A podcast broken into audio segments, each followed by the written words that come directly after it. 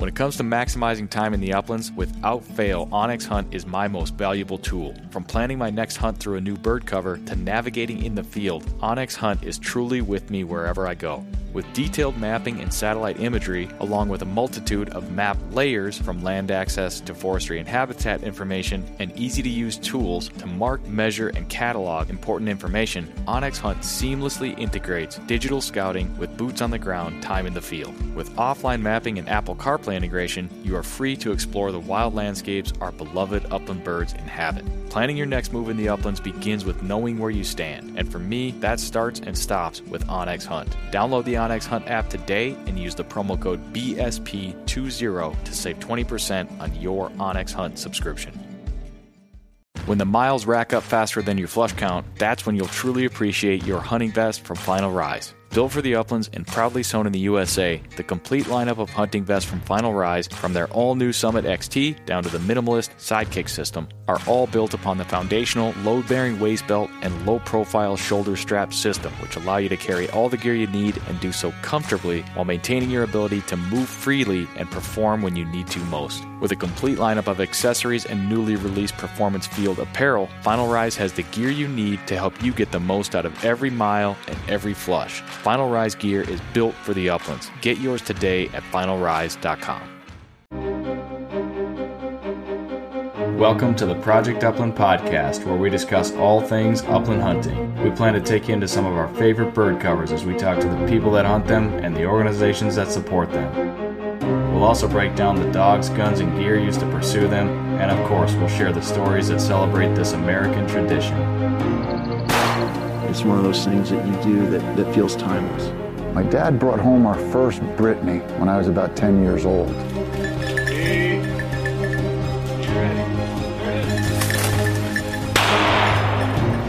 The red gods are calling, and I must go. These are your stories. The Project Upland podcast is brought to you in part by Pine Ridge Grouse Camp. Adventure awaits. And by onX Maps. Know where you stand.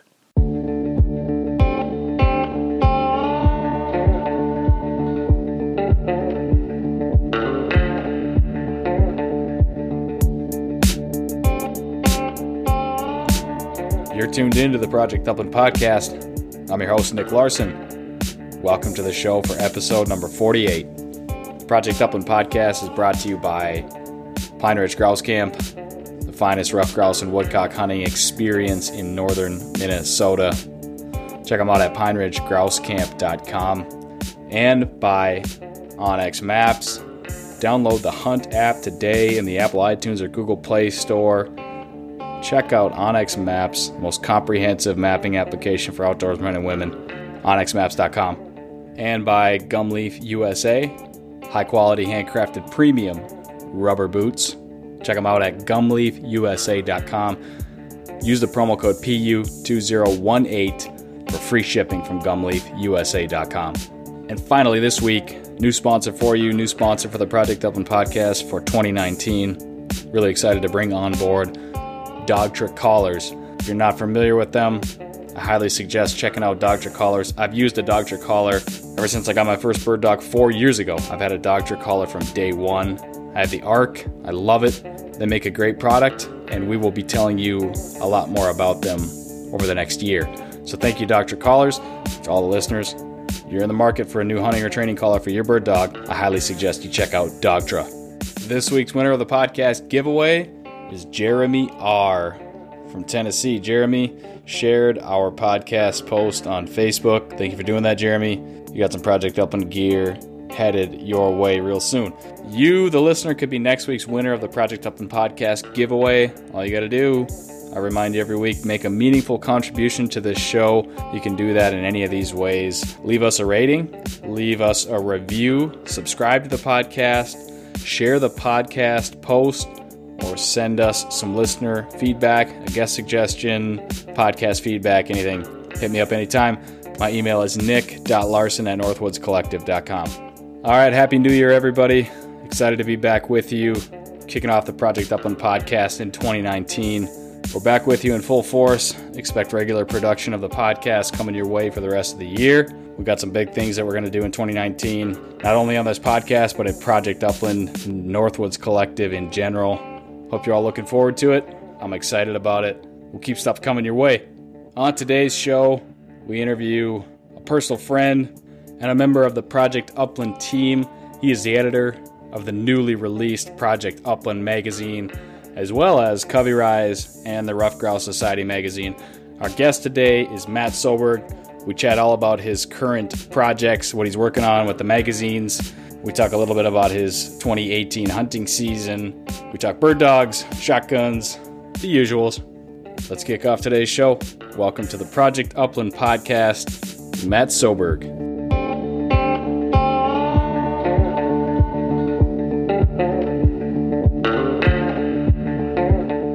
All right, Mr. Matt Soberg, welcome to the Project Upland podcast. Hey, Nick, how's it going? Thanks for having me. Going very well, Matt. I appreciate you joining us on the podcast today. I'm looking forward to this conversation. It's January. We're kicking off the new year. Unfortunately, that means uh, hunting season is over, at least for you and I. So, with that, why don't you why don't you put us on the map, Matt? Tell us where you're at and where you most often get into the uplands.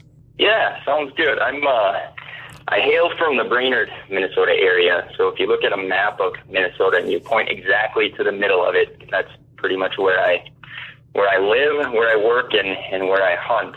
Um, I'm technically sitting in my office in a little town called Nisswa, which is about 10 miles north of Brainerd. I have little office there where I, I, I edit my magazines and do my publishing business from there. So, um, but yeah, this central Minnesota is kind of my, my hunt territory. And so whenever I get free time in the fall, I focus mostly on grouse and woodcock hunting and, uh, hunt a lot of the public land here around, around the Brainerd area.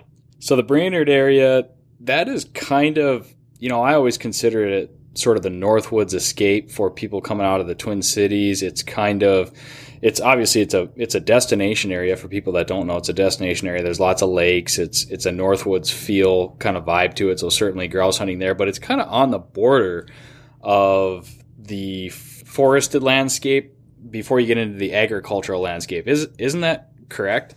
Yeah, it it is for sure. If you go south of Brainerd, you kind of get more into the the ag land, farm country. Um, if you go north, you get into the it's kind of the gateway to the prototypical Minnesota Northwoods yeah. from here. Um, Brainerd's about two hours north of Minneapolis and St. Paul. We're in the we're in the, the stereotypical Minnesota Lakes area, so it's kind of a destination tourism area for for boating, fishing, camping, cabins, all that fun stuff in the summer. And you know, honestly, it's yeah, I've hunted around here a lot. Um, both whitetail deer and wild turkey and and uh, grouse and woodcock, and it's pretty good hunting around here. I don't, you know, the bird not not there's not a lot of bird hunters in this area, but there's still a lot of public land. So if a guy wants to get out and hunt in central Minnesota, there's certainly enough opportunities to do that, and plenty of areas, you know, a lot of a lot of habitat management done by by the counties around here, and so there's a, a lot of good habitat to hunt. It's, it, you know, the bird hunting is probably not as good as as maybe northern Minnesota, but uh, but it's not bad. And and uh, I got a couple couple sneaky spots I like to sneak out to when I can. Yeah, I feel like that's kind of a common thread amongst when I when I speak to Minnesota bird hunters, myself included. I mean, we really there there's so much there. There's so much public land, and it's not that hard to find birds. Like you said, it, it you might not have the huge, expansive tracks of awesome cover, but more than likely, most people in Minnesota are not too far from a couple of those sneaky good spots for bird hunting. Yeah, that's exactly right. And luckily, we have we have counties. You know, we have the paper industry and the, the logging industry that naturally um, kind of drives some of the habitat management that happens around here. And then we've had some counties and and especially in central Minnesota, some counties like like Cass County that have really um, done a really good job over the years of, of managing their lands. And when when they log some of those county-owned pieces, as we all know, it creates young forest habitat that grouse and woodcock need. And there's a lot of spots out there. I'm, you know, that maybe maybe the old guard of grouse hunters really like to keep their spots to themselves. Um, and I have a couple spots that I like to do that too, but for the most part, I, I don't have any problem sharing spots with people and trying to help get more more hunters out out in the woods. Um, it doesn't bother me to see other bird hunters around because luckily for us Minnesotans, there's plenty of other public land spots to find, and for me, that's half the half the fun is to try to get out there, um, walk the trails, find new spots, and every year I find an, an, another new spot or, or two, and and uh, I really enjoy that part of it too.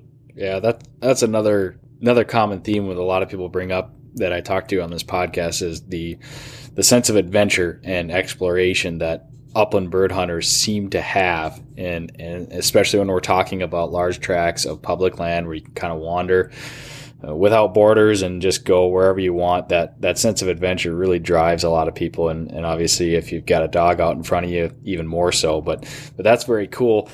Now I know you're a busy guy, but we did just finish up hunting season, and I know you do some. I know you do some bird hunting. What? Uh, how was the 2018 season for Matt Soberg? That's a great question. Um, I was trying to prepare to answer that question and, and thinking back to some of the hunts I had. Um, compare, comparing it to last year, it was probably about the same as last year, maybe a little better um, for me personally. Uh, last year was tough for everyone. But if a guy still got out there and you know wore down some boot leather, a guy was could still find birds, and I think that held true for me this year. Um, luckily, just the way the woodcock hunt kind of happened, And, you know, they didn't they didn't all fly through within a week. You know, I I kind of found that they I had some really, really dandy woodcock hunts this year, and it was a little more prolonged than what I was used to in the past. And so they they stuck around, and I don't know if that was due to weather or what, honestly, but a couple of my good woodcock spots were were good for quite a long time, which was nice for me because now I had two dogs, two English setters, and one is six years old, and you know, he, I just kind of let him roll. He's he hangs in there, and then but I have a, a puppy who at the time was you know ten months old, and you know getting into the wood those good woodcock hunts, and a couple of them were almost too too crazy with with lots of birds, but a lot a lot of wild bird contacts for my puppy, which en- ended up being sort of a a blessing in disguise for for the the few times I did get out this fall. Excellent, that's good to hear. Yeah, the the woodcock flight that's always it's such an interesting you know, it's so local. I think it's very localized. Like even from what you experienced was probably different than what I experienced. And all things considered, we're not that far apart. But yeah, when when they do stick around until the end of that 45 day season, that's always nice. That has been the case for me this year. Although when it got right down to the last week this year, I the woods were pretty sparse. A lot of them a lot of them took off a little bit earlier this year, which was kind of interesting. I actually just got done tallying up a bunch of my numbers. I keep fairly detailed statistics of, of my hunts. It's just something that I enjoy doing. And I had a, I had an increase in grouse flushes this year, so that was good, but I had a decrease in woodcock flushes. And I, I couldn't really explain that because I remember a lot of people were saying that woodcock were it was a really good year for woodcock and people were seeing birds everywhere and and it's not that not that I didn't have good success but again that just kind of speaks to the the variability and the localized nature of of woodcock flights. You just never quite know. Yeah you never quite know. I, I mean I've been to wasn't this year but last year I know for sure one spot I went to one morning traditionally a good woodcock spot you know really young aspen can hardly even walk through it. One morning I went in there and didn't didn't point a bird, didn't flush a bird, no birds at all. Went back to the exact same spot the next day, and there were birds absolutely everywhere. So, you know, it's just the kind of the the nature of the beast when you're when you're woodcock hunting. It's it can be feast or famine sometimes, and and I honestly couldn't tell you the reason why it was bad one day and good the next. It's just the way it goes. Yeah. So you mentioned the bird dogs there.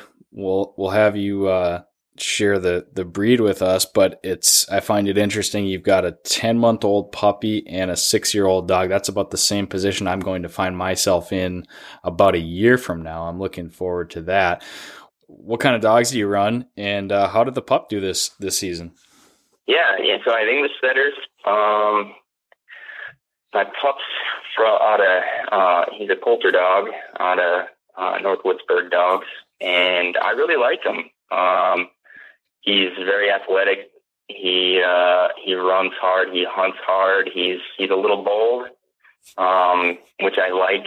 Um, and you know, he he's he just seems to have a good prey drive, and uh, he showed some point this last fall, which which I really like to see. I'm I'm not you know, especially during their first year, I'm not real hard on him. I kind of just let him roll, and I like I like how he handled. He wasn't too rangy. I would consider him a, a pocket dog, um, right, right, kind of in the range where I where I want him to, and he liked to check back. And I don't know, it, it's always funny when people are talking about their dogs. I think you know they everybody kind of knows what they like, and everybody likes something a little different. But for me, I think he's he's a good match, and I'm really looking forward to to how he uh, how he progresses here. He he just technically turned one. His birthday is December 26th, the day after Christmas, and um, as you mentioned, it's just after the new year. But I am actually heading out next week, driving down to um, Texas, East Texas, and I'm gonna. Sounds kind of crazy. It's like a 20 hour drive, but I'm bringing my dogs with, and we're gonna go down there. I have to work the Dallas Safari Club convention and then after that, I'm going to stick around for a few days and hunt some wintering woodcock down there too. So, uh, just another good opportunity to get my pup on birds and try to prolong the season as long as I can.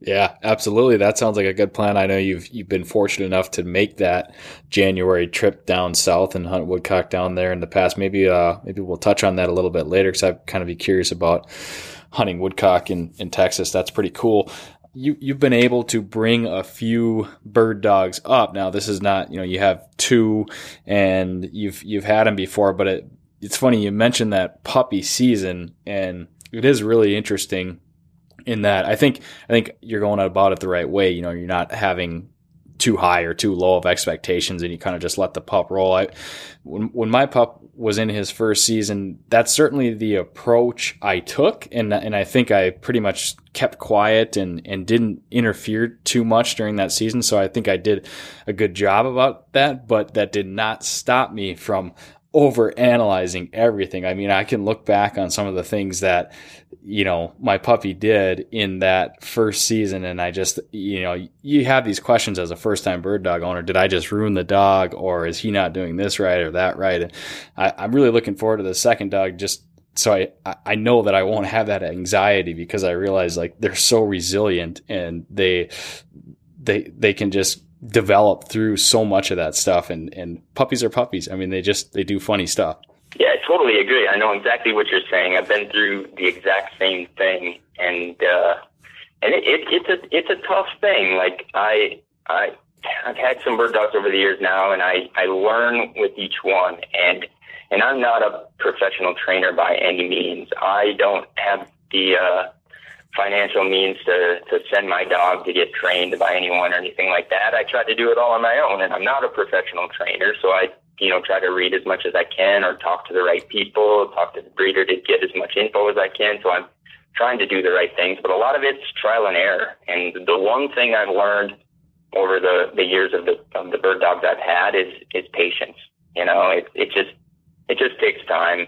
Um, Rome wasn't built in a day, and a great bird dog wasn't built in one one hunt. You know, it's just just the way it works. It, I think if a guy's patient, you know, and uh, kind of lets it lets it come to him and, and figures out um, what really needs to happen and when, uh, you know, I think there's definitely potential. And it's it's it's kind of the old adage. It's it's a little bit of make sure your dog has the right blood, has the right genes, so you set yourself up to, to have a, a good hunting dog, and then it's kind of up to you to take it from there. And, and, you know, I always tell myself not to be too hard on myself, not to be too much of a perfectionist, not try to be too hard on the dog because my thing is again i'm not a professional trainer but i just try to hunt a lot. And i try to get my dog in in as many wild bird contacts as possible and sort of in a weird way. And i've written articles about this in the past. In a weird way to kind of let those wild birds train the dog, let those wild birds kind of teach the dog. And the more opportunities that those, those dogs have to encounter those birds, I think helps more than anything else we can do in training. That's just my personal opinion. Yeah, absolutely. You you and I are alike in that neither of us are expert dog trainers. That is for dang sure. And yeah, it's patience. That's probably the number one thing that I know now in hindsight is just be patient and let the dog, you know, keep giving the dog opportunity, get, get them on wild birds as much as you can and keep giving them the opportunity to learn and develop into a bird dog and be patient. I think, you know, I get questions from people that are in the same spot that I was in four years ago. And patience is probably the number one thing that I say to them. And it's, and, you know, that comes from a little bit of experience on my end and your end, but also it's, it comes from good professional trainers. Uh, I will point to an awesome example. Uh, Justin McGrail is a guy that he's interviewed on Ron Bame's podcast a bunch. He was on there recently. They did a two part episode, and I had somebody was asking me about they have a dog on the way and they were looking for information and I encourage everybody to listen to every single podcast Ron has done with Justin McGrail because I, I just think the way that he explains things, he's so level headed and straightforward in the way that he breaks down situations and talks about dog training. I just think it's it's pure gold for anybody that that has questions about dog training. I don't know if you've ever heard any of those episodes, Matt. Oh yeah, yep, yep. That's all. That's all good stuff. And any anytime you can get little tidbits of information that might help you in any of those certain situations you encounter, obviously is a is a good thing. So I mean, I I try to tell myself and, and teach myself to to um, sort of you know appreciate the little things when you're out there. You know, it's yeah, it's not going to all happen. You're not going to you know, when they're 10 months old, you, you might point some birds. You know, the likelihood of having a, a the, the most epic, staunch point that you write articles about probably isn't going to happen. And so appreciating the little things and the times that you have with your dog in the woods and, and kind of the, the little hurdles that you jump as you go forward are all things that tell the whole story leading to when that dog is a, a real grouse dog and, and you're really killing it in the woods, you know. And so it just it just takes time and, and that's part of the pleasure that I have just spending time with the dogs out there, enjoying those little things that you, you, you get to do. Yeah, definitely. It all makes for pretty good off-season conversation too. Yeah, and definitely. Anytime you get to talk about bird dogs in January in Minnesota is definitely a good thing for us to be doing. So I like it. yeah, yep, absolutely. So you mentioned you're going to be working at the Safari Club International Show in Dallas. What the heck kind of a job does a guy have where he gets to go work and go to the Safari Club Show in Dallas? a pretty lucky one, honestly. I get I get to deal with bird dogs, shotguns, you know, conservation, all that fun stuff every day. I I uh, right now I'm editing three upland hunting related magazines, so I get to do that all the time. I'm I'm uh, going to be working the Covey Rise magazine booth um, down there, so it'll be like Thursday through through Sunday of uh, whatever date that is, next weekend anyway. Sure. And um, yeah, and so it's a typical convention where we're selling subscriptions, talking about editorial, meeting companies, meeting writers, meeting photographers, and all that fun stuff. And it, for anybody that might not know, Covey Rise is the upland hunting magazine based out of Alabama, and it uh, covers a little bit of everything. So quail hunting, grouse hunting, pheasant hunting, um, bird dogs, then we get into destinations and uh, food related personalities, all of that fun stuff on on the high end of the scale. And then I also edit the new Project Upland magazine, um, related to you, related to the Project Upland podcast and the website and the videos and everything else that people are seeing out there for Project Upland. So that's a super exciting project. Um, our next issue, which is our spring issue, is coming out here real soon. I'm working on that as we as we speak, and and that's that's fun. Um, the Project Upland magazine, just like all the other Project Upland content, is is uh, is new and exciting, and it's really kind of welcoming to um, R3, the R3 movement, and encouraging people to get out in the woods and, and do various things and and uh, hunt many different species of upland birds. And and you know we, we really pride ourselves of having good writers and good photographers and good design and and uh, spreading the message about what we do to try to get more people to do it. And then I also I'm still doing the um, Ruffed Grouse Society magazine. So uh, for the last six years, um, until this last fall. I was the editor and director of communications for the Ruffed Grouse Society, and I've kind of branched out into to focus more on publishing and editorial. But luckily, I still have my foot in the door of the conservation world too. So I'm editing the magazine for the Ruffed Grouse Society, and we're going to continue to do that as we go forward too. So I'm still, so I'm kind of lucky. I get to get to do conservation. I get to do sort of the next generation of, of upland hunters with Project Upland, and also kind of honor honor our uh, traditions of the old guard through uh, through the high, more high end publication of Covey Rise. So it's a good good mix of work, and it's definitely keeping me busy. Yeah, that is a that's a cool mix. I, ne- I never really thought about it that way, but when you break it down and kind of touch on, I, I'm familiar with your work, of course, as, as the listeners may or may not know this, but you and I worked together for a couple of years while I was at the Ruffed Grouse Society, and that's kind of where I where I really got to know you and and got familiar with your work, and and we have uh, since both moved on, but you know stay involved in in different ways, and here we are, kind of both on the same team for Project Upland, and and still uh, very involved with RGS and stuff. So it's it's cool to see, but that that's a that's an awesome mix. You know, you've got you got the conservation angle, you've got the sort of Project Upland with its R3 and, and sort of new exciting adventure. And then Covey Rise, yeah, very much so that kind of the traditional, not necessarily a traditional magazine, but it, but it highlights a lot of the traditions that exist. And I think, I think that's a, that's some nice different flavors to kind of keep you interested. Yeah, and it, you know, I I love editorial. I'm kind of like a word nerd, to be honest with you, and I like yeah, you are story. Yeah, I know, I know. I kind of am. I'm that old curmudgeon guy, you know, that with a red pen that's uh, editing everybody's work. But I I try to do it in a friendly fashion. So um, anyway, I, I but that's that's the stuff I love to do. I love to read stories and write stories and help writers and and just be involved with all of that. You know, the I don't think the magazine business is going away anytime soon, despite what pe- some people think. And um, it's some of those stories that that we love to read, and it's related to the old, the old classic upland books that we love to read. And you know, we read them in January, and February, and March during the off season, and it kind of keeps us in the in the world and keeps us keeps our mindset going about all the things we love about upland hunting, and and uh, keeps keeps us going in, in in anticipation for fall when we when we can't actually be in the woods with our dogs doing what we want to do. So. Yeah.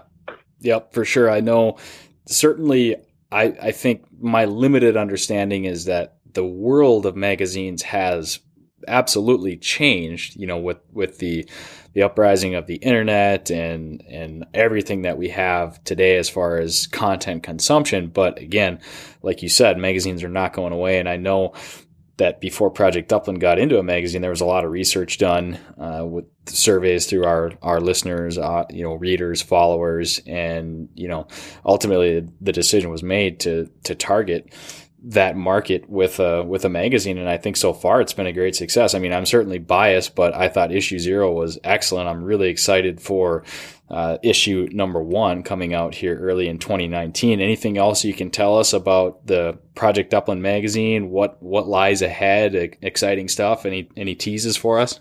Yeah, I don't I don't want to I want to keep it keep people in suspense a little bit, but um but yeah, I mean, it's it's a it's it's just good stuff. You know, like um, we got a great a great um, article by um, Jess McLaughlin. I will say coming in the next issue. Oh, very cool. Uh, yeah, featuring um, the the sage grouse hunt with with Brandon Moss, and it's sort of a it, it's something that we want to do where you know the, the the great content from that hunt people have seen on the Project Upland website and also through that that re- that really great video that was put out. And yep. then we also sometimes want to piggyback with with a magazine article too, because you know a really well written magazine article can just enhance the overall story. And I think Jeff did a really great job with that, with some uh, really cool photos from from that. So that's that's that's really kind of interesting. We got we got a couple new contributors involved for this next issue um, and some lined up for future issues as well. And I think that's a really exciting thing too. It's names of people that you haven't seen in the traditional upland magazines um, that you we've read over the years, um, but it's you know new talented people that can write and that can take great photos and it's, really refreshing and tell tell tell some of these upland stories in a little different perspective than maybe we've we've come to uh, to recognize in the past and I think that's a good thing. So like you know the, the magazine thing is is really interesting to me. I like to tell people um, tell people this. So like Project Upland is is good at social media and video and, and the website and sometimes when you see, let's say, a post on Instagram, you know, it's it's a picture and a, and a short description. But in my mind, there's always more of a story to tell. You know, it's not just one snapshot of one particular thing. That behind every image that you see on Instagram, there's always a story behind it, and more more of a story to tell. And that's that's kind of the job I think of of the magazine. So you take that snapshot in the magazine in a high quality way with writing and photography, you get to tell the the rest of the story, get to tell a narrative of what really happened, and uh, so people kind of kind of get to dive into the overall experience and the emotions and all of that stuff of it, and and that's the thing I like about magazines the most is they get to kind of tell tell the rest of the story, and and hopefully that's something that people enjoy. Certainly, it's a it's a different venue than say Instagram or uh, YouTube video, but yeah, it, it it's still going to, the Project Upland magazine specifically is still going to have that sort of striking visual, you know, effect. Great, obviously epic photography and to have, to have those stories woven into those images. Yeah. It's, the, the first iteration of it, issue zero, was was excellent. Looking forward to more. When when are we going to see issue one? Um, in about a month. Okay.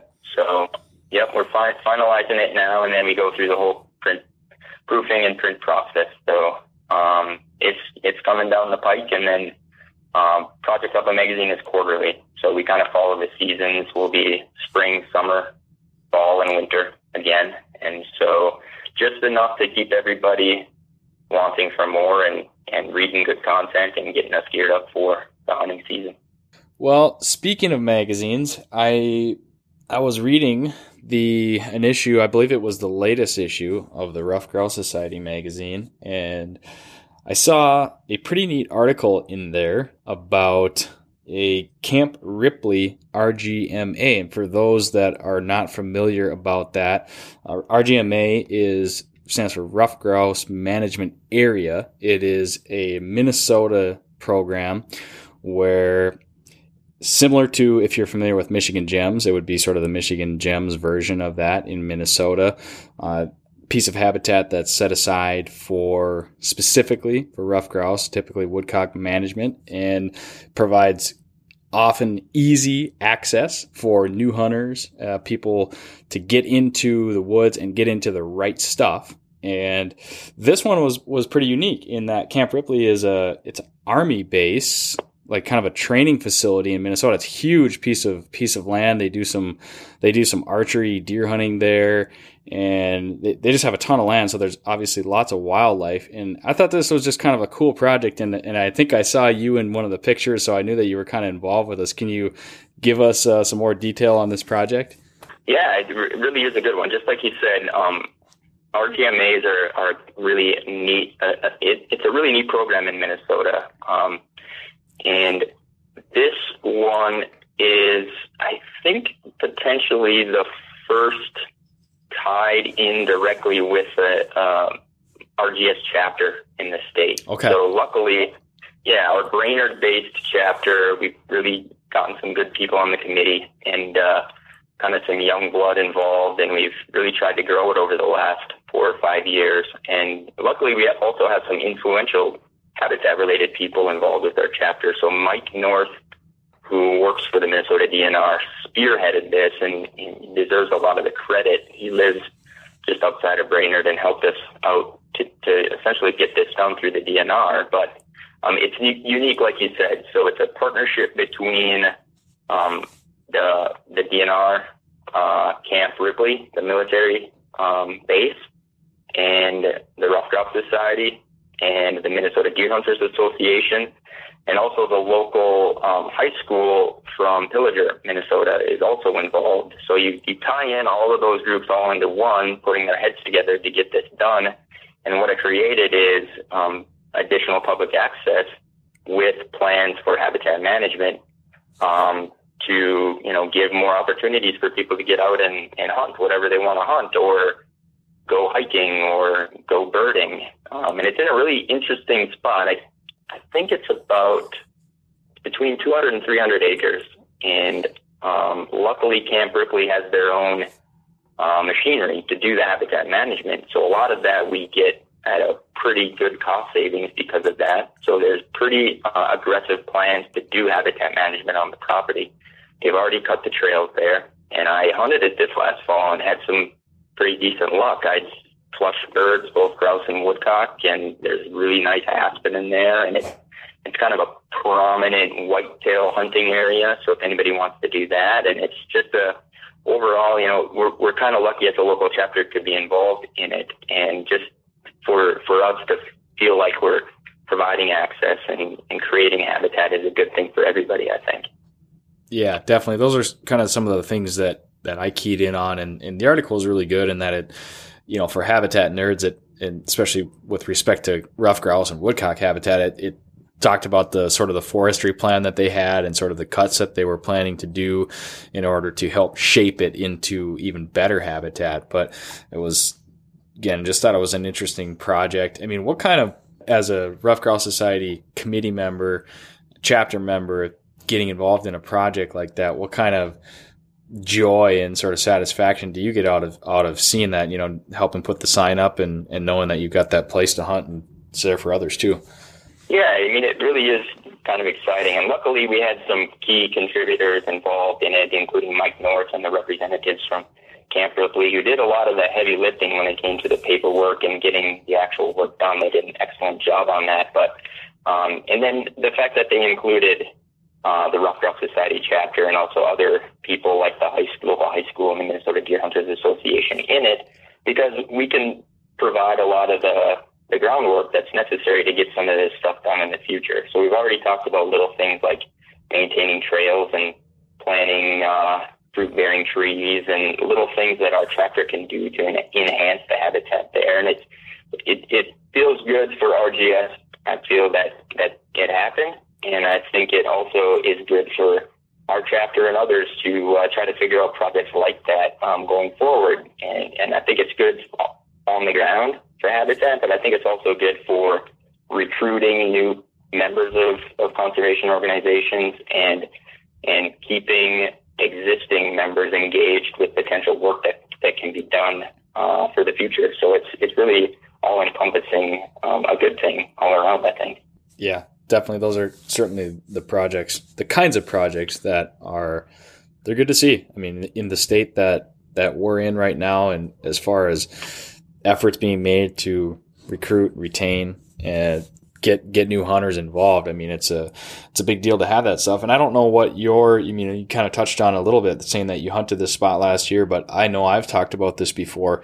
My experience with ruffed grouse management areas in Minnesota has been phenomenal. I mean, I've, I grew up hunting them and I think a lot of people say that they tend to be, they can be hotspots because the information is out there. You can go right on the Minnesota DNR website and you can look them up and you can find where to park and everything. So I think certainly they do attract a little bit more attention. But with that said, a lot of them are very, very sizable pieces of property and they can support healthy bird populations. And I've had some of my best hunts to date on RGMAs in Minnesota. I don't know if you've had similar experiences.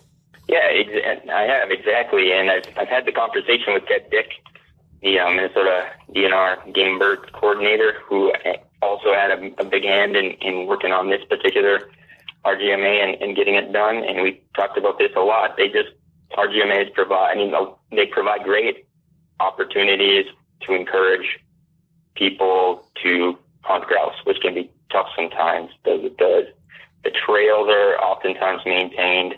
Um, the plans are set, and, where forest management has happened in the past is going to is going to continue to happen in the future. And, and I like to tell people if you've never hunted grouse before, go to one, walk the trails, figure it out by trial and error. Eventually, you're going to flush some birds and you're going to figure out where you flush those birds. And through trial and error, you're going to kind of figure out the habitat where they're at, and you can learn a ton by hunting those particular areas. And so I think they're really gold mines that sometimes we take for granted, and that people should should hunt more often. I think. Yeah, that's a great point, and that's kind of what what I would like to highlight with with those RGMAs, and that is if you're hunting a new area or if you've never checked one out, go to one, look it up, grab the map, check out the DNR website, grab the map, go there. If, especially if you're new to grouse hunting, like you said, go there, hunt it, pay attention, observe what kind of what kind of trees you're seeing. Hopefully, you're going to flush some birds. Pay attention to where those birds flush. What you'll find is that you'll be able to then replicate what that looks like and and go outside of that RGMA and find other stuff that looks similar. And I think that's a great way for people to get started and and continue learning about how to how to pursue grouse and woodcock. Yep, that's exactly right. The more time you can spend in the woods just learning those things and, and figuring it out on your own, the better time you're and the better you're going to get at it going forward too. And you know, we all want to want to have success when we're out there. I mean, the, the hunt's not all about that, but obviously, the more birds you see, the the more fun fun you have, and the more time you spend out there, the more likely you're going to be to to have some good luck. Yeah, definitely. Now, one thing I didn't ask you about kind of in the early stage of this conversation, but I I've got a little bit of your, your sort of personal background and history, but how did how did upland hunting get woven into your life? You know, what were your first experiences like? Who who got you out there? Or did you do it on your own? What did that look like for you? Yeah, so um, I grew up in west central Minnesota, a little town called Pelican Rapids. It's about 45 miles east of Fargo Moorhead, and so it was kind of an interesting, interesting spot because we had a we had a hunting cabin about an hour and a half northeast of where I grew up, where you could go up and deer hunt and, and hunt grouse. And then, you know, I wasn't too far from the Dakotas. So it's, I kind of caught my teeth, honestly, hunting pheasants more than grouse and woodcock growing up. We spent, went on a lot of trips out to North Dakota. And then, uh, my uncle Tom worked in a little town called uh, Regent, North Dakota, south of Dickinson, and I spent a lot of time out there hunting pheasants growing up. And uh, but I but I had sort of had the the opportunity to hunt pheasants in the Dakotas, grouse in the North Woods. We're kind of on the east edge of the the waterfall flyway, so we hunted a lot of ducks too. Um, I grew up with labs. Most of my family had labs, and then I have an uncle and some cousins who had springers. So grew up with flushing dogs um, almost my whole life. And then when I got to college, I hunted with a buddy who had English pointers uh, hunted grouse and woodcock with him, and I I got what I call pointer fever. And then uh, my first pointer was actually a Brittany, and um, and then I started reading, really getting into the old literature and sort of the classic old grouse hunting, and knowing I'm in, I live right in classic grouse country. I kind of fell in love with English setters, and I've had setters ever since. So that's kind of my my story in a nutshell the short version of, of how you wound up where you are today, editing and and uh, helping to publish three upland hunting magazines.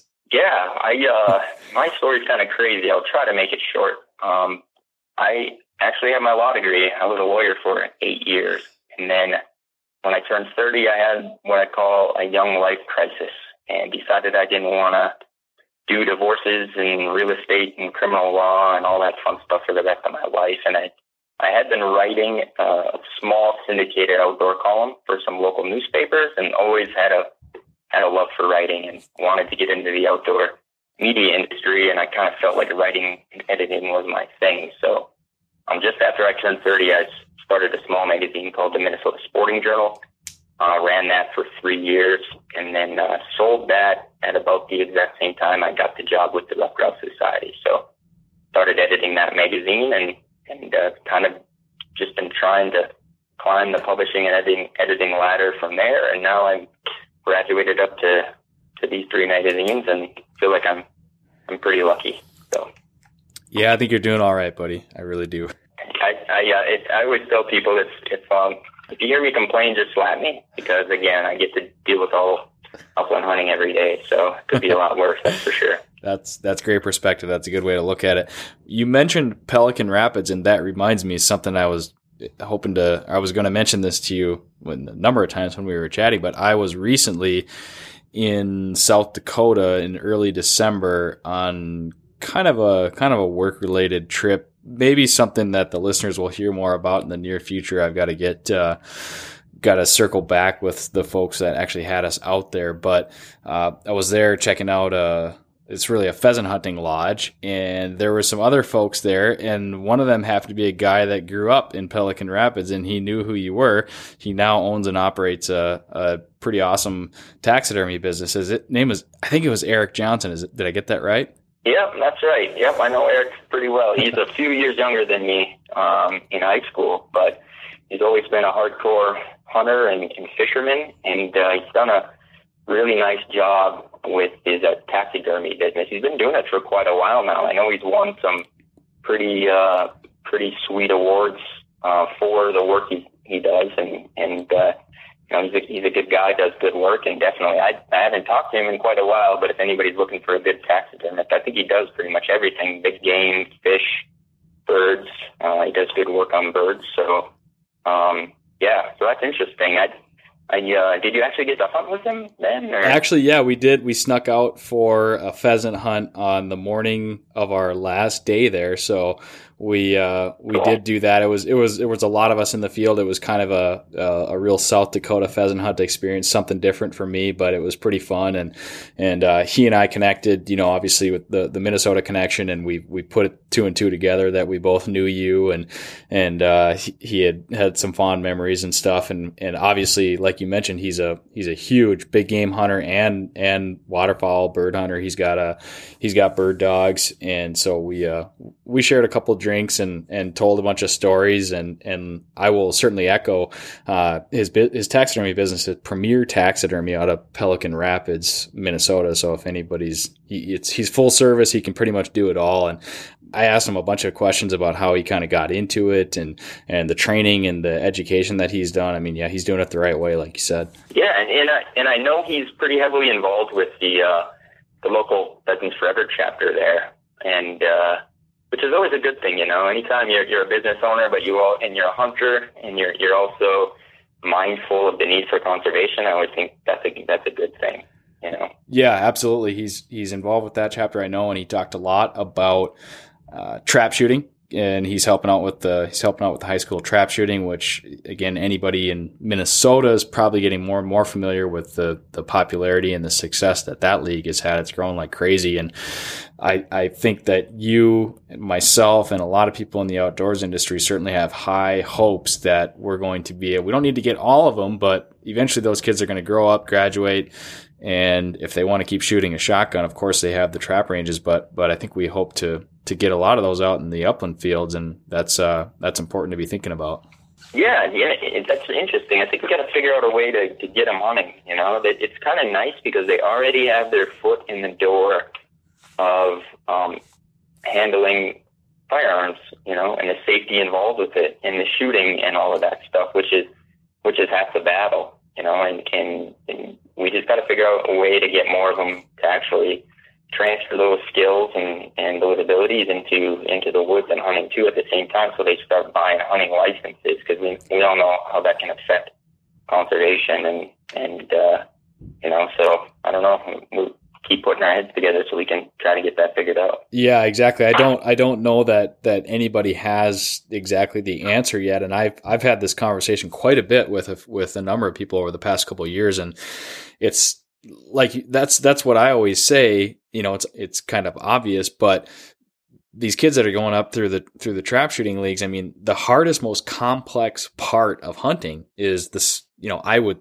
for a new person, I think is probably the the safe handling and operation of a firearm. So the fact that you know the the Minnesota trap shooting high school league has an absolutely incredible safety record. I don't think they've had an accident. I don't, I, don't, I shouldn't say that for sure, but I know that they have a very, very good track record of safety. So that, and there's so many kids involved. It just goes to show how good of a job they're doing teaching these kids safe handling and operation of firearms. And you get that out of the way. It's, I, I feel a lot better bringing a, a, young person out and hunting over my dog. It, eh, knowing that they have that kind of experience under their belt. So it's it's a great gateway, I think. And like you said, we've got to got to keep thinking about ways that that we can make that happen. Yeah, like the hard part's out of the way, and I don't know. I, I've seen this more than once with bringing a new hunter into the woods. Once you it, it's not always as magical as I describe it, but it just seems like once you get people on the trail or in the woods and they see a dog point or they see a dog flush a bird and whether you hit it or not, it's so exciting. It, it almost like hooks them, you know. And so you got the hard part out of the way, and let's get them in the woods and let's hook them with the experience, and hopefully they keep doing it in the future too. I mean, kind of leads into it. I mean, there's a lot of organizations out there, and, and a big push now for the the whole mentorship. Mentorship. Uh, there's a lot of good programs out there for mentor related programs, and, yeah. and I know it was a it was a push through the Ruffed Grouse Society over the last few years. You know, that mentorship was very, very important. And I know there's a lot of people within that organization and other hunters that I know, even in this area, that at least try to make it a point to bring one new hunter out in the woods, at least, at least one every year. And, uh, sometimes that's all it takes to get people hooked. And if we all did that, you know, it's sort of like a member get a member kind of thing. If we all did that, we could, we could double our numbers and the more the merrier, I think.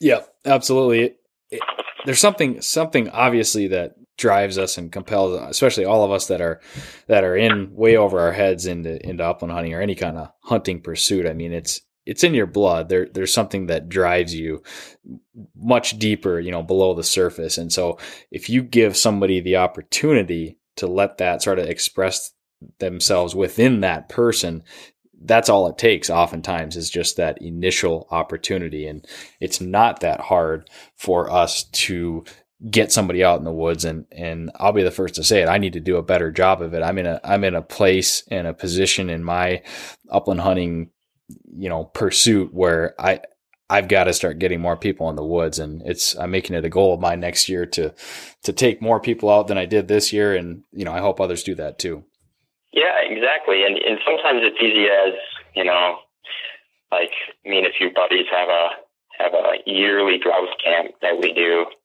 um, up north, and it's as simple as and we've done this already. We, we've invited people that are that are hunters, but not maybe particularly grouse hunters, and we've invited them with, and so they get the overall experience of camp and having a few drinks and telling stories and eating good food and, and all of those things that are even over and above the hunt. And so some people like that more than more than the hunt itself, which is just fine. It's again, it's the overall experience. They're still enjoying it with their friends. They're still enjoying the woods. They're still buying hunting licenses, and that's really the goal for for all of these efforts. And I think that's all good stuff. Yeah, definitely. We're we could we could probably talk all day about the importance of that, and and uh, we're not breaking news. I know that uh, there's a lot of other people probably uh, nodding their heads in agreement. I mean, that it's something that a lot of us think about all the time, but but never hurts to bring it up either.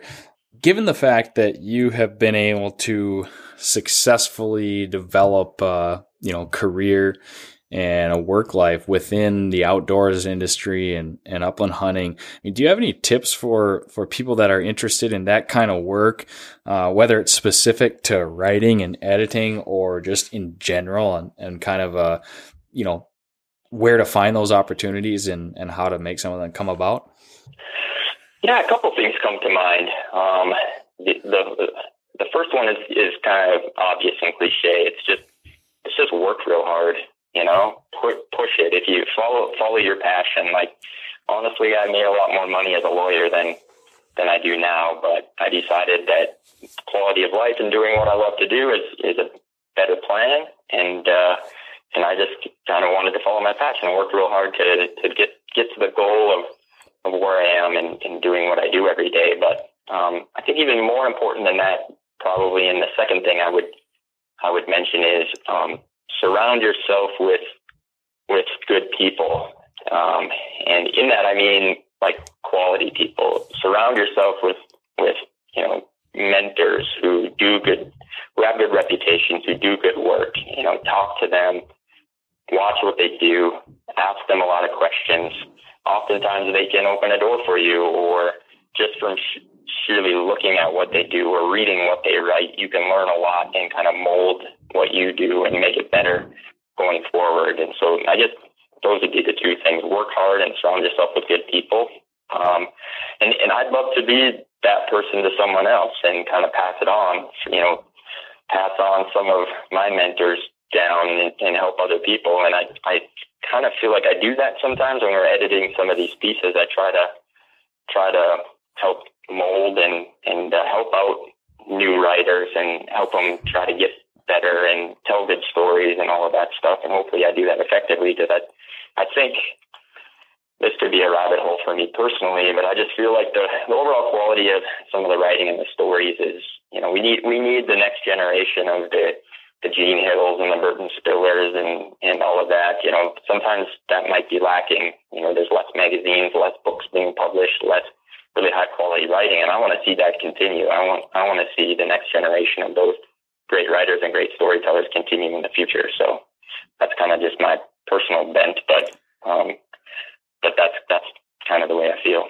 Yeah, that's interesting. You and I have chatted about that before, and and I feel like certainly when you mention people like Gene Hill and Burton Spiller, I mean, that writing is, you know, it stands the test of time. It stands alone and it, it was done in an era where it was, you know, it, the landscape was entirely different in that there were not a million content creation outlets for people to go and and you probably you know stuff was I think stuff was a lot more highly vetted because those channels were limited and there was a lot of competition for those channels. Now the competition for particular any one particular content creation channel is is is probably not as much because really any anybody can have a platform. So it's kind of kind of interesting. But the point that you're making in that you know anybody can go write an article that doesn't mean it's going to be good. And it's what you're looking for is where is that truly truly good stuff? Where is the storytelling? Where is the where is the creativity? Where is the art? And and that's what you're trying to highlight which you know again we've talked about that before. It's it's interesting. And i certainly want to see that continue as well yeah i think you know storytelling is kind of an annoying buzzword for people everybody wants to be storytellers but there, there's a difference than some of the quick the quick info articles you see right. out there these days and then you know like like an art like you said you know a really good story that that um, that tells a narrative that has emotion that that uh, has meaning that maybe when you're done with it kind of leaves you to thinking about something you know that those, those sometimes are, are hard to find and and uh, you know hopefully through some of the work I'm doing with these magazines I can help with it, with the existing writers who do a great job at it but also kind of find some new writers that are that are going to be uh, kind of carrying the torch going forward. I think that's an important thing for for the industry, for upland hunting, for all of that stuff. And and I, I again, I just kind of feel lucky that I get to do it every day. So yeah, definitely. So you're you're reading all the old books and the old stories, and you're hunting with English setters, and you're hunting ruffed grouse in the North Woods. I bet you're I bet you're the kind of guy that carries an old side by side shotgun, aren't you, Matt? Uh, yeah. I, I'm a, I'm a young guy. I mean, people look at me and they think I'm a millennial. Technically, I like to remind them real quick that I, I'm a Gen Xer by one year. I look a lot younger than I than I really am, but uh, but um, but I'm a traditionalist at heart. To be honest with you, yeah, I I, I respect the old ways. I also am excited to see the next generation do it too. But I can't help but I mean, I don't honestly, I'm the kind of guy that is, as long as you hunt, I don't care what kind of gun you have. I really don't. You can shoot whatever you want. But for me personally, I'm more of a traditionalist, and I I have a right now. I'm my favorite gun is is an old. Uh, I just bought it, and this last fall was my first year with it, but an old Fox Sterlingworth. Um, nothing fancy, 20 gauge, um, beat up. You know, if, if only I could tell the story of the birds this gun shot back in the day. You know, it's one of those where you wish you could, but it's just, it's just, I just enjoy carrying an old side by side and hunting the woods with it. It's just a classic old grouse gun that has stories behind it, and I think that's a cool thing for me personally. Yeah. Yeah, definitely. I, I knew that you had picked up that gun within the last year, so it's not like it wasn't. You, you haven't been carrying it forever, and, and again, I think there's there's room for people's interest to grow and change and develop over time. What what was your experience with the fox in the woods this fall? Was there a learning curve trying to shoot it? Uh, how'd it go? Yeah, it wasn't bad. Super, super light. Uh, you can shoot it real quick. Um, I haven't, I haven't shot double triggers a lot over my career, to okay. be honest with you. So I, I've done that. A, a, it was a while back when I did when I was growing up. I had an old double trigger that I kind of learned to shoot, but it's been a long time since I did. You know, with the new guns and most everything being single triggers, it took me a little bit of time to get back in the saddle of shooting a double trigger this fall. So that was a little bit of a learning thing. But I shot, I shot huns with it and sharp tails and grouse and woodcock, and you know, shot a lot of rounds out of that thing this fall, and I I really enjoy it. Um, so yeah, I mean, it's it's just fun to have a double gun. I I grew up with double guns. My in a weird way, I, my dad shot, my grandpa shot side by side. My dad did. My uncle Tom did. I kind of grew up in a side by side family, and it, we never shot anything really super fancy. A lot of cheap side by sides growing up. I had a my favorite gun when I I think I was 16 or 17. I got it from my dad. It was a Charles Daly side by side. I still have it, and if there's a gun that I shoot best, it's that's probably the cheapest gun I own, and that's the one I shoot the best. It's just the way it works. But I grew up in a side by side family, and uh, kind of continuing that tradition as I go forward. So. That's usually how it goes. I think the the gun that you kind of grow up with, or at least the gun that you get started with, you're not so concerned about what kind of gun it is. You just you're more much more concerned with the birds and you just most people tend to shoot that gun really well. And i think that probably has a lot to do with the fact that they're not really thinking about the gun and it's just it's doing its job which is cool.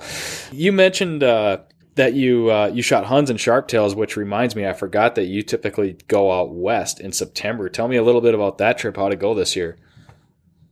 Yeah i did it solo this year. Um, oh really? I went out yeah went out to montana by myself for the opener and uh really enjoyed it, honestly. I went to a new area that I hadn't hunted before, so I was hunting some new spots. Um, I got got pointed in the right direction from a friend, and then um, just spent a lot of time out there. It was it was fun because my pup was real real young at that point, you know, eight months, nine months old, and uh, just let him roll on the prairie, and just spent a lot of time kind of getting him working on handling with him, which was fun. Uh, found some birds. It wasn't hot and heavy, honestly, this year. I from the reports I've seen, just anecdotally, some people, especially early season, had some trouble finding birds. That was definitely true for me. We did we did find enough to to keep us keep us happy and and uh, to have some action, but but it was good. Yeah, so we um, just quick sharptail and hun hunt for me, and um, but the years past I've been going out a little bit further further west and hunting blue grouse for a few days, which I really, really enjoy too. I wasn't able to do that this year, but that's that's always a good hunt too.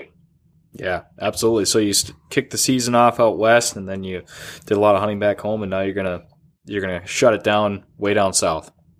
Yep, I'm gonna hunt in my t-shirt, enjoy some sunny weather, and hunt some wintering woodcock, and write a couple articles about it. So that's kind of the that sums up my life these days. What will the cover look like when you're chasing woodcock in Texas here in, in a couple of weeks?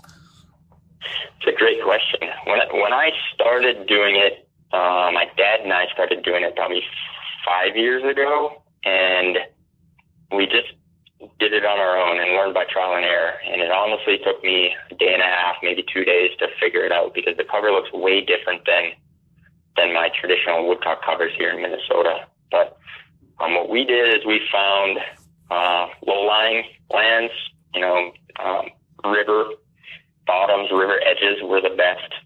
Uh, river bottoms where you could find, I guess, what you would call down there the same as here, mean, early successional habitat. You know, the thick, gnarly stuff, um, as close to water, as close as to that loamy, soft soil as, as possible, and you just put on miles until you find the birds, and that's what we did. And we found some pockets and and uh, had some success. I mean, we we've done it enough now that we kind of know where to go. And again, just like we were talking about before, through trial and error and effort, um, we've kind of dialed in. Like we can drive by an area and say, yeah, there's probably woodcock in there, you know. And so we go and have fun. And my dad retired down to Houston. I don't get to hunt with him as much as I I used to, or as much as I did growing up. So it's kind of our traditional hunt together. We hunt woodcock in Texas, which is kind of cool. So awesome. Is it is it public land or private land? Public land, yeah. It's uh, in East Texas, called the Piney Woods. Um, Texas is not known for a lot of public land opportunities. Right. Uh, across the state, Texas is big.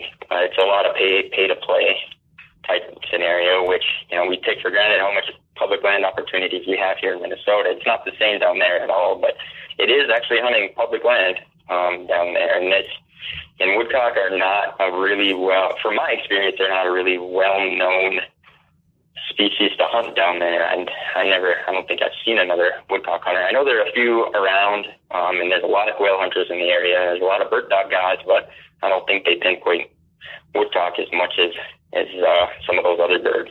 So Cool. Well, that's that's good to hear. I knew that uh, there, you know, there's not a ton of public land down there, but but there is some, and and there's hunting opportunity on it, so that's fun. It's always good to highlight that. Well, Matt, this has been a really fun conversation. I uh, I thank you very much for coming on the podcast. I'm sure this won't be the last time we talk to you.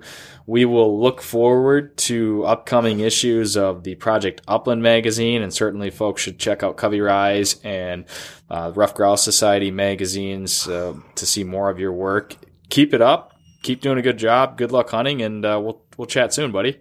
Yeah, thanks, Nick. And, and just like to, to mention, if anybody has any questions or wants to talk writing or contributing to the magazine, um, any of these magazines, or just wants to tell hunting stories, so get a hold of me anytime. My my email is uh, solbergm at coveyrisemagazine.com, and uh, I'd love to chat with anybody about any of this stuff.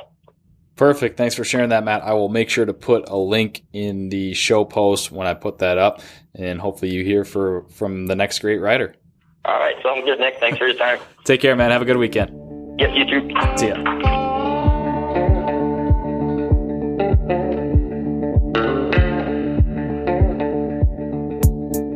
You've been listening to the Project Upland podcast.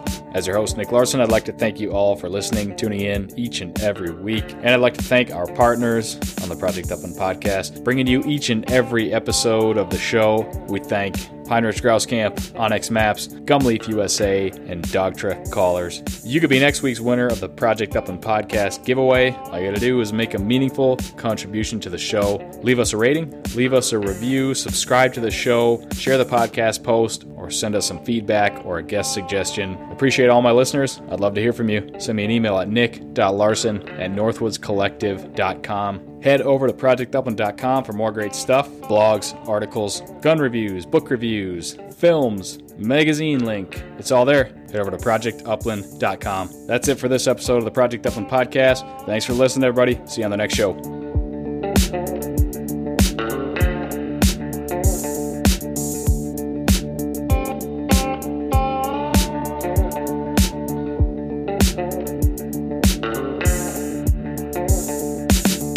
onX Hunt is the number one hunting GPS app. Join millions of other hunters who trust onX Hunt to find more game, discover new access, and hunt smarter. onX Hunt shows you nationwide public and private land boundaries. They've got topographic and 3D maps. You can track your route, location, and elevation profile. You can save maps for offline use and take onX Hunt with you wherever you go. The most comprehensive hunting tool you'll own Download the onX Hunt app today and use the promo code BSP20 to save 20% on your next onX Hunt subscription. Know where you stand with onX. Hey everyone, this is Nick from the Gun Dog It Yourself podcast. If you enjoyed this show, then you might want to check out my show as well. We highlight and break down the ins and outs of training your own hunting dog. Whether it's a bird dog or even the occasional hound dog episode, we cover all topics related to hunting dogs. Check out Gun Dog Yourself on any podcast streaming platform and hit the subscribe button to be sure not to miss any future episodes.